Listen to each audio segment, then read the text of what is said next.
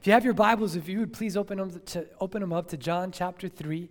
We're going to look at verse 30, one verse in that chapter today, and then we'll dive into some other verses. But John chapter 3, verse 30. And so you guys, we've been on a series for the past couple weeks that we're calling I Am Second. I Am Second. The title of our message today is called First. Okay, so everybody's got to do this first with me. Raise your right hand up and use your pointy finger like this. Not the one that we use in Miami to say hi to everybody on traffic. Not that one. Our pointy finger. All right? And everybody say, first, God. That's the title of our message today. First, God. And so hopefully as you put your pointy finger like this, it points to God. It's not like this. First, God, okay? And I may ask you to do this throughout the message. I'm going to say, okay, show it. And you're going to go like this, first, God. And hopefully this week you'll remember this message. It'll stay with you as first, God, first God. So we've been in this series, I Am Second. And in this series, the first week was really cool because we talked about how it ain't about you. I don't know if you guys remember that. And we talked about how do we flesh this out? How do we make life not about us? And we put ourselves in the right place, which is that I am second. And so the three things that we talked about was to change our focus, to not keep our focus so much on ourselves, but on God. And then we also talked about loosening our grip, holding our stuff a little bit, our stuff a little bit looser, not holding on so hard to things. And then the last point we talked about was about losing our lives. If we want to become second and put God in his right place and really and embrace this idea that it is not about us, it's about him, that we have to do these things. And then last week, Nick came up. Didn't he do a great job, you guys? Let's hear it for him. He brought it. Nick brought it last Sunday, and he talked about how we're stuck in the middle. And we looked at the life of Elijah and how he decided the only way to get unstuck was to become second. And as he became second, God started ordering things in his life for him. And so I thought that was really cool. So I wanted to start off, we're going to continue in this series about I Am Second with First God by asking this question. How many of you guys know someone that they think they know it all? Raise your hand. Don't look at the person next to you. Don't look at the person next to you. Okay, you can put your hands down. I'm going to ask this other question. It's going to require a little more bravery. And this question is, how many of you say, I don't think I know it all. I know it all. Raise your hand. All right, I got one hand over here. I got one hand. I got a few honest people in the house. Nobody in this section, no takers.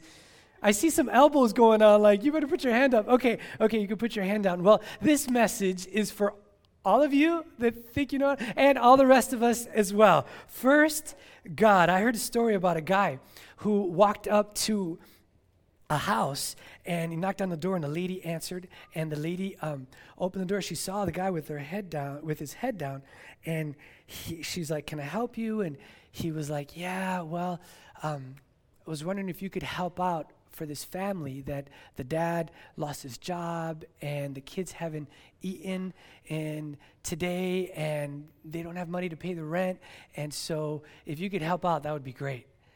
And the lady was like, oh, sure, I would love to. Who are you? And he said, I'm the landlord.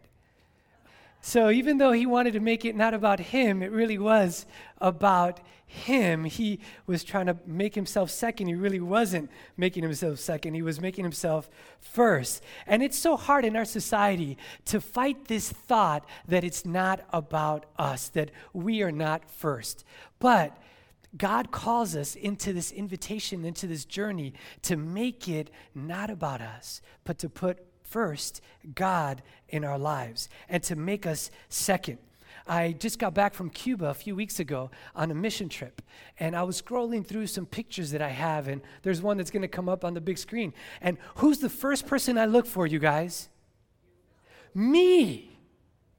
Even though I went to Cuba and I am looking, and it's kind of blurry, I know it is. I did that on well, I don't know if the person who took the picture, but I picked that one on purpose. I know because I was like, look for me, you can't see me, right? That's the same thing I did. And I go to Cuba and I'm like trying to help the people in Cuba and trying to help, you know, the leaders and the followers of Jesus there to follow God and be selfless and be second. And but what am I doing is I'm looking at this picture. I'm looking for moi. And I don't see myself, so I just keep scrolling really fast. And then when I find a picture of myself, if it's not a good angle, I say, oh, that picture's bad. We got to take another picture because that picture's bad, right? And so as much as we want to say it's not about us, first it's God and then us, it's so hard in our culture, in our everyday life, we get bombarded with these thoughts of always thinking about ourselves. And so today I want to invite us into a journey where Jesus calls us to be counterculture. And he says, I am second, and I want to teach you how to be second. Let's look at John chapter 3, verse 30.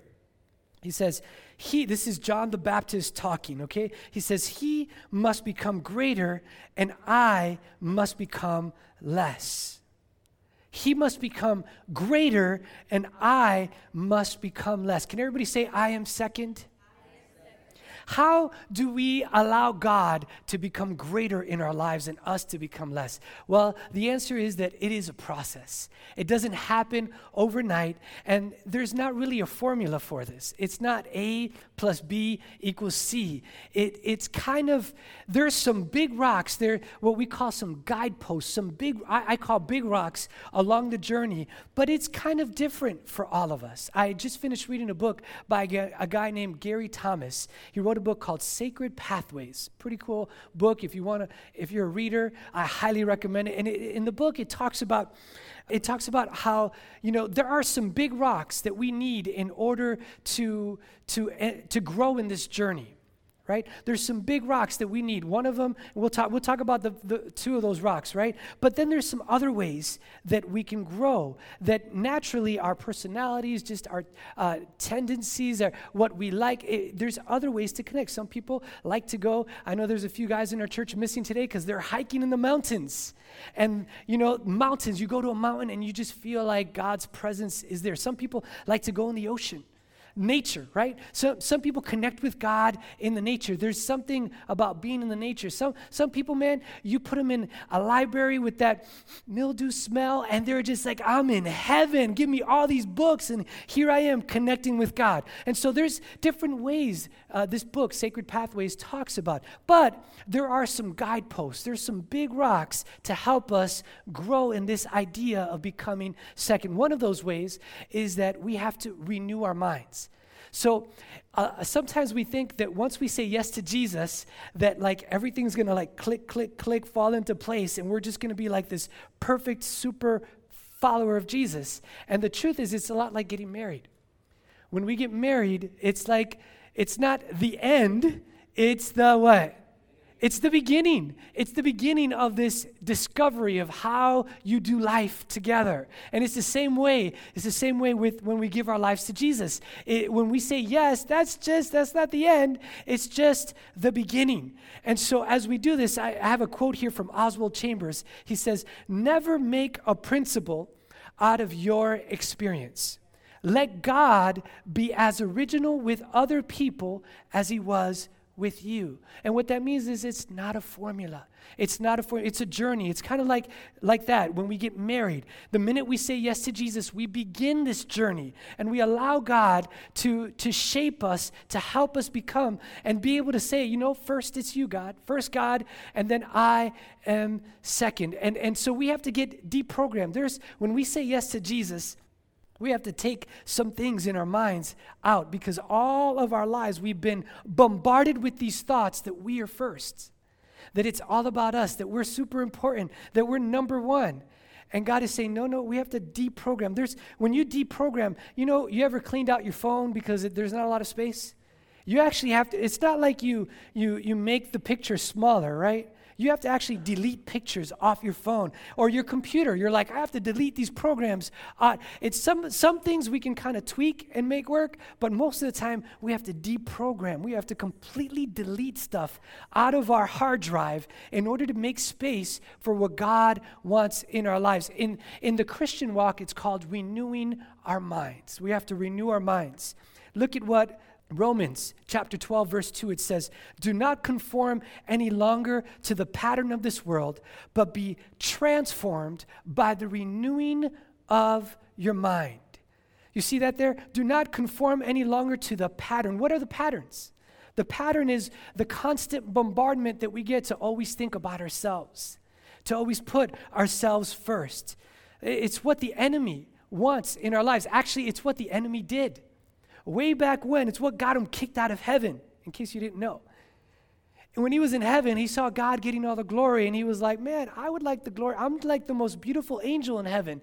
I would like all that glory too. I'd like him to share some of that with me. And so he started putting himself up in prominence, and God said, it's not about you.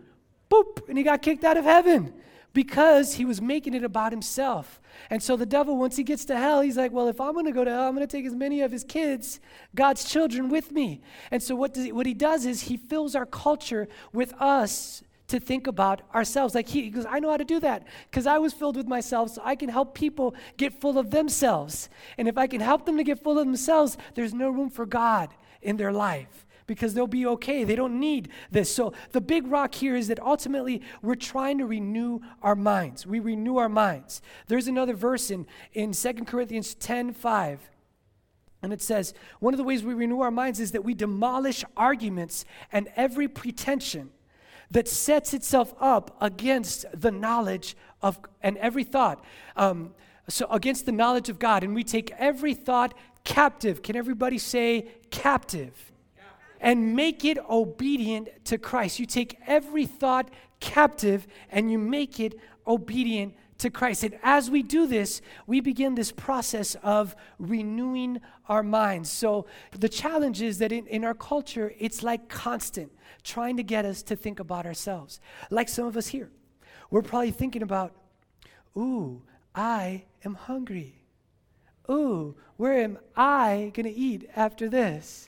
Ooh, I hope somebody's making food today. Ooh, I. You see, it's in our culture that we're constantly thinking about ourselves. And God is inviting us into this journey to renew our minds and to put first God, and then we can be second in our lives. So listen to this quote. I love this quote by Margaret Thatcher. She said, "Watch your thoughts, for they become words. Watch your words, for they become actions. Watch your actions, for they become habits. Watch your habits, for they become your character. And watch your character, for it will become your destiny." I love that. Watch that. Watch it, because your thoughts will permeate you, and it'll start to affect the way we live. Our verse today is that he must become greater and we must become less. And so I want to get very practical, very street level, if you will, today. How do we do this? How do we renew our minds? How does this operate? And I think it's very important for us to know about this on a very daily basis, because we know it's not a formula. We know it's not a journey. It's not necessarily going to happen overnight. It's going to take time, but we have to stay with it. So two things. Number one, if we want to renew our minds, it involves spending time with God. It's not rocket science. We're going to get very simple, but it's going to help us, I believe, today. How do we spend time with God? Here in our church circles, we call it prayer. In a couple weeks, we're going to kick off a brand new series on prayer. And I just want to let you know about it, make plans to be here. It's going to be several weeks. We're going to talk about prayer, and we have a really cool event we're going to do to culminate prayer. But this is how we renew our minds. We pray. We talk to God, and we let God talk to us. This is one of the big rocks that we need in our lives if we're going to develop our journey. We're going to develop in maturity of this. After we said yes to Jesus, what do? We got to pray. We got to pray to God. We got to listen, talk to him. And the other one is read his word. We have to read his word. We have to get into his word. We have to pray. And not out of a sense of obligation. I heard a friend of mine say it like this one time. He's like, man, I love shrimp. I love shrimp. And I don't eat shrimp because I have to. I eat shrimp because I get to, and I want to, and I love it. And that's the way God wants us to be with him. I don't have to spend time with God. No, I get to because I want to, because I love it. And as we spend time with God, God begins to renew our minds. He begins to deprogram the thoughts that we had before, the thoughts that are not pleasing to him. He starts to take those thoughts out, and then he starts putting his thoughts in. And so that's what happens. We deprogram. It's something that we get an appetite for. We desire it, and it nourishes our soul. So we don't feel the sense of, oh, I got to do this. No. I can't wait to spend time with God. I can't wait to block out some time so I can hear God and know him.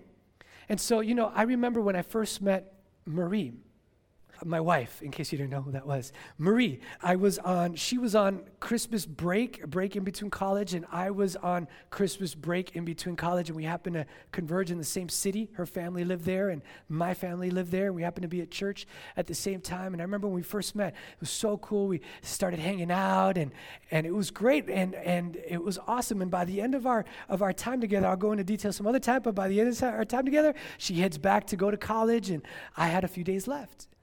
And so what I did was I went and I spoke to her dad. Her dad worked for an insurance company, and by the way, they're both, my in-laws are going to be here this week. They're going to be staying with me, so pray for me. No. They're so much fun. They're so much fun. But we do vacations together and everything. It's great. But so I went to his job, and I started, chit-chatting with him, and I'm like, man, I've really enjoyed hanging out with your daughter. We've gone to coffee shops and, gotten to laugh together, talked to you. You have an amazing daughter. And he was like, cool, thanks. Yeah, I kind of know, thanks. And I was like, so, how would you feel if I started a romantic relationship with her? And he looks at me. Nah, that's okay. By the way, I was single for a very long time, you guys, and so I've done this asking to date the daughter thing a couple times. It never goes well. Just want you to know. But just because it never goes well doesn't mean it doesn't turn out well. Hello, I got my bride. But just so you know, be prepared. It doesn't usually go well. Nah. I'm like, wait. In my mind, I'm thinking, wait. Do you know that, I'm done with school? I'm working on my master's. I'm education. I'm going to be a pastor. Do I need to remind? In my mind, I'm thinking, do I need to remind? I'm a good candidate. What do you mean, no? In my mind, I'm thinking, why would you say no to me? What are you thinking? But I'm like, okay. Later in my time of prayer, then I went to prayer, and I'm like, and I got it really weird and funky, and I'm like, God, what's going on? I'm trying to do the right thing. When am I ever going to get married?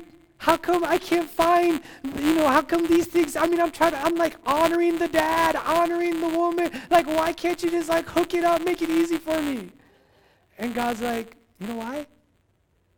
Because guess who's first? Why are you trying to talk to the dad? Because you wanted to get in good with the dad. You wanted to make it about you. And that's not what I wanted to be about. I wanted to put first, help me out. Everybody show me your hand. First, God. Now, you would think I would have learned that lesson, but a few years later, I was sitting with a guy who had the power. I had finished studying to be a pastor, and I was looking for a job, but I was working, and I was sitting with a guy who had the power to give me a job, to be a pastor, my dream, since I was 9 years old, in case you didn't know, FYI. And I'm sitting with this guy, and we're talking, and it wasn't an interview. It was just a get-to-know-you kind of thing, but here I am. I'm like, this is my chance. Let me tell him. I went to school. I went to seminary. Got my master's divinity. I've got experience. I've been a minister. I've been blah, blah, blah. And I'm telling him this, and I'm like, in my mind, I'm like, don't you want to hire me? Here I am. And he looks at me, and he's like, that's good. Keep serving. I'm like, keep serving, you don't want to hire me, do you know, everything, the package I am, and And then what happens? Keep serving. Okay, so I go home and I get in a funky place again. God, what's going on? When am I going to be able to work? I want to serve you in this way. And how come, you know, since this is my dream, since I was, when am I ever going to? And God's like, you know why? Because it's about me again. And when you put first God and you're second, and then these things start to fall into place. And look where I am today, right? It's because you learn. And so what happens, explain it this way too, like let's say that cross over there is where Jesus is, right? And as we spend time with God, what we're doing is we're talking to God, we're listening to God. And so that's how we renew our minds. Number one is that to renew our minds, we have to spend time with him. Number two, if you're taking notes, is that it involves daily obedience. To renew my mind, for him to become greater and I to become less, it involves daily obedience. Spend time with God and daily obedience. So when we're spending time with God, we hear what God wants to say to us, and then we have a choice to make. After we talk to God, we hear impressions. He's like, all right, here's my instructions for you today. Say you spend time with God today. Here's my instructions for you today. Then you have to make a decision. What am I going to do? Am I going to listen? Or am I just going to keep listening? Or am I going to obey? So every time we spend time with God, we hear what he wants us to say, what he wants to say to us, and we obey. What we do is we take one step closer to God. Listen to this verse. In Romans chapter 6, verse 16, it says, "Don't you know that when you offer yourselves to someone to obey him as slaves, you are slaves to the one whom you obey? Whether you are slaves to sin, which leads to death, or to obedience, which leads to righteousness." The writer of this book of Romans, his name is Paul, and what he's saying is, look, you're going to obey something. Something you're going to obey. Whether you want to, no, I'm not going to obey anything. Well, you're obeying yourself. So you're going to obey something. You have to make a decision if you're going to obey God or you're going to obey yourself. And so we have something that we're going to obey. And we have to think about that. Are we going to obey God, or are we going to obey ourselves, or obey righteousness? And this is tough. This is tough because when we're in prayer and we hear what God is asking us to do, a lot of times it feels unnatural, because our culture has kind of conditioned us to feel and think a certain way. And so sometimes what he asks us to do may feel unnatural. And here's how it goes. We hear God, and if we decide to obey, we spend more time with him, and we take one step closer and one step closer to Jesus. And sometimes, you guys, as we take these steps, we listen, we pray, we obey, we hear, we take that step, we pray, we listen, we obey, we take another step. Sometimes we go a year taking all these little steps, and we look back and we're like, holy smokes, I have no idea how I got here. All I know is that I obeyed him step by step by step, and look how much closer I am to him. A year ago, I was thinking these crazy ways. Now that I've been spending time with God and hearing him and obeying him, I've taken these steps, and I'm closer and closer to God. I wrote this down. My closeness to God can be measured by the time it takes to hear God and obey him. My closeness to God is measured by the time he says go and the time I'm gone. And I thought about this, and it's so true. And I felt today that today there are some folks here that you feel like God has been asking you to do something, and you haven't obeyed yet. You've been like, I'm not really sure if this is God, because that's what happens, you guys, is that we spend time with God, and we hear his voice, and he asks us to do something, and then we stop spending time with God, and we're going about our day because we decided not to obey right away. And so we're going about our day, and then all these doubts start coming in. Did God really say that? Are you sure? Because if you do that, look what's going to happen if you obey. What are people going to think if you obey that, if you make that decision? And I wanted to say this today too, that delayed obedience is disobedience. Delayed obedience is disobedience. We learned that lesson from Jonah and the big fish. You guys know this story? Jonah and the big fish, right? God had told him to go to Nineveh, and instead of going to Nineveh, he went this way, right? This is the way he's supposed to go, and he went this way, and God said, no. Delayed obedience is disobedience. And so it's a lesson for all of us that we can learn. It's one of the lessons in the book of Jonah. And so that's how God wants us to spend time with him and obey him. Not to delay it, but to obey him. And we look at our lives and we see how the influence of God, once we obey him, how we continue to grow and we continue to think differently. You guys, sometimes we're spending time with God and we're listening to him and we're obeying him. And then there's sometimes where our spirit is willing, as the Bible says, but our flesh is weak. And sometimes we just got to preach to ourselves. Sometimes we got to say, no. First, God, I know that my body doesn't want to listen. I know that I don't want to be obedient, but first, God, if I put God in his right place and I'm second, I'm going to be obedient to what he says. Maybe there's someone here that the Lord is leading you to write a book. And you're like, man, I feel like in my time of prayer with God, he's speaking to me to write a book. But I'm not obeying yet because what if nobody reads my book? Maybe there's someone here that God has been placing in your heart to start a business.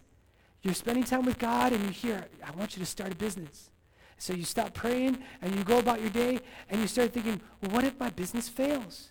I haven't started the business yet, but what if the business fails? Well, what should I do? And so we hear all these voices that try to make us second guess what God wants us to do. First, God. Can everybody say first, God? Maybe we're married and we have a little bit of friction in our marriages. Which I just want to give you a news flash. Every marriage has friction. How do you think babies come from? But just beside that, every marriage has friction. We have our issues. Every marriage has friction, all right?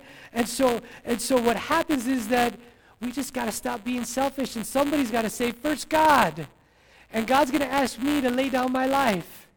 And so this is how we heal our marriage, is when I stop acting selfish and thinking about myself, right? First, God. In this marriage, it's not about me and my needs. It's about what the Bible says for me to do, which is what? To lay down my life and serve my bride. And as I do this, guess what it becomes about? It's about first God, serving our wives, ladies. It's about serving our husbands. And sometimes we have to tell ourselves, first God, because it's not about what I want, it's about what God wants. And it starts with our thoughts. Because if we can take those thoughts captives and make them obedient to Christ, to God's word, then we can control our words. Then we can love better. And if we can control our words a little bit better, maybe we can change our actions and start acting a little bit different. And if we can change our actions, perhaps we can create new habits in our lives, habits of being there for other people, less about ourselves, right? And more about God. First, God. If we create these new habits, we create a new character. And now we're not known for always thinking about ourselves. We're known about serving and laying down our lives. And that will change our destiny. It starts in our minds with the thoughts. We have to take them captive and make them obedient to Christ. And as we do this, we begin this transformation process in our lives, this renewal. And we become less and less about ourselves and more about Jesus. And we simply have to look in the mirror and point the finger and say, no. I'm not going to be about me. I am second. First is God. First, it's him. This is not about fulfilling my needs. It's about fulfilling God's needs. What is God inviting me into today? What does he want from me? Some of us here, we have an addiction that we're struggling with, and we're thinking that this addiction is not hurting anybody. Maybe you're married, and you're like, no, my little addiction, this isn't hurting. I'm not doing it when I'm around them. But what we don't understand is that this addiction is causing emotional hurt and abuse to our spouse and our kids. And they feel mentally and emotionally abused because we're out too late. right? The reason why is because we're dealing with our addiction. And we're thinking about ourselves and our needs. And it's first God. Somebody say first God. If we serve the church, and in the way that we serve the church and we put God first, we're not thinking about ourselves. It helps us to die to ourselves and our own selfish desires. Sometimes we feel like, oh no, I deserve to be hurt. I deserve to be bitter. But not when we go to God and we ask God, God, let me put you first in my life. Help me to put you first in my life. And then all of a sudden, this bitterness that I feel every right to have, you put it at the cross, and God begins to change your heart and change your mind and renew your thoughts. Would you bow your heads and let me pray with you today? And as we pray, Father, I ask that you would just come and help us to be less about ourselves and more about you. Help us to put you first God, and then everything else will fall into place, God. We ask that you would become greater and us to become less. That as we make you number one in our lives every day, you'll show us what we're supposed to do. What are the things that we're supposed to let go of in our lives? What are the stuff that we need to renew in our minds and not keep thinking about and putting ourselves first?